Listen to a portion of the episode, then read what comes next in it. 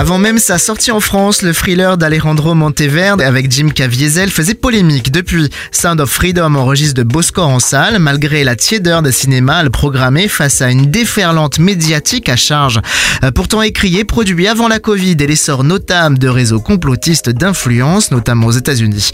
Droit de réponse du distributeur français Sage en la personne de son président Hubert de Torcy. Bonjour Hubert. Bonjour Johan. Librement inspiré de l'histoire de Tim Ballard, présenté comme ancien agent fédéral américain qui se lance dans une opération de sauvetage au péril de sa vie pour libérer des centaines d'enfants prisonniers de trafiquants sexuels. Et c'est bien là le sujet central, non? C'est exactement ça. C'est un biopic sur une sorte de héros qui a montré que tout n'était pas euh, jouer d'avance dans le combat contre la pédocriminalité et qu'on pouvait faire quelque chose et qu'on pouvait faire bouger les choses. Avant d'accepter de le distribuer en France, aviez-vous mesuré à quel point un Sound of Freedom allait aussi faire grand bruit sur le vieux continent? Je savais qu'elle avait été la polémique, mais je me disais elle va se cantonner aux États-Unis parce que actuellement aux États-Unis il y a une sorte de crispation politique qui fait que euh, un sujet, quel qu'il soit, même ce sujet de la pédocriminalité, est un sujet ou de droite ou de gauche. Finalement, entre certains propos euh, glissants de la tête d'affiche, mais aussi parfois du producteur Mel Gibson, ah, ça complique quand même un peu la défense du long métrage auprès du grand public, non? Alors le Mel Gibson, je crois pas qu'il ait fait aucune sortie euh, répréhensible.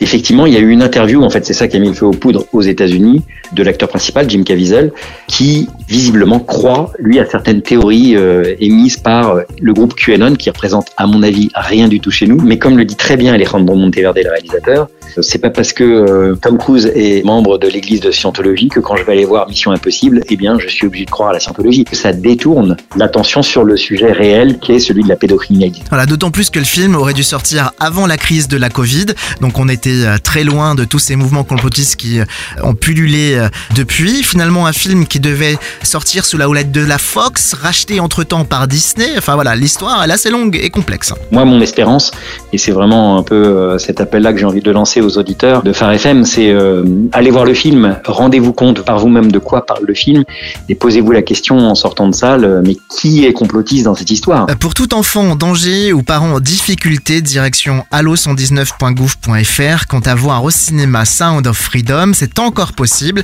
Hubert Torcy, bonne continuation. Merci, merci Johan. Au revoir.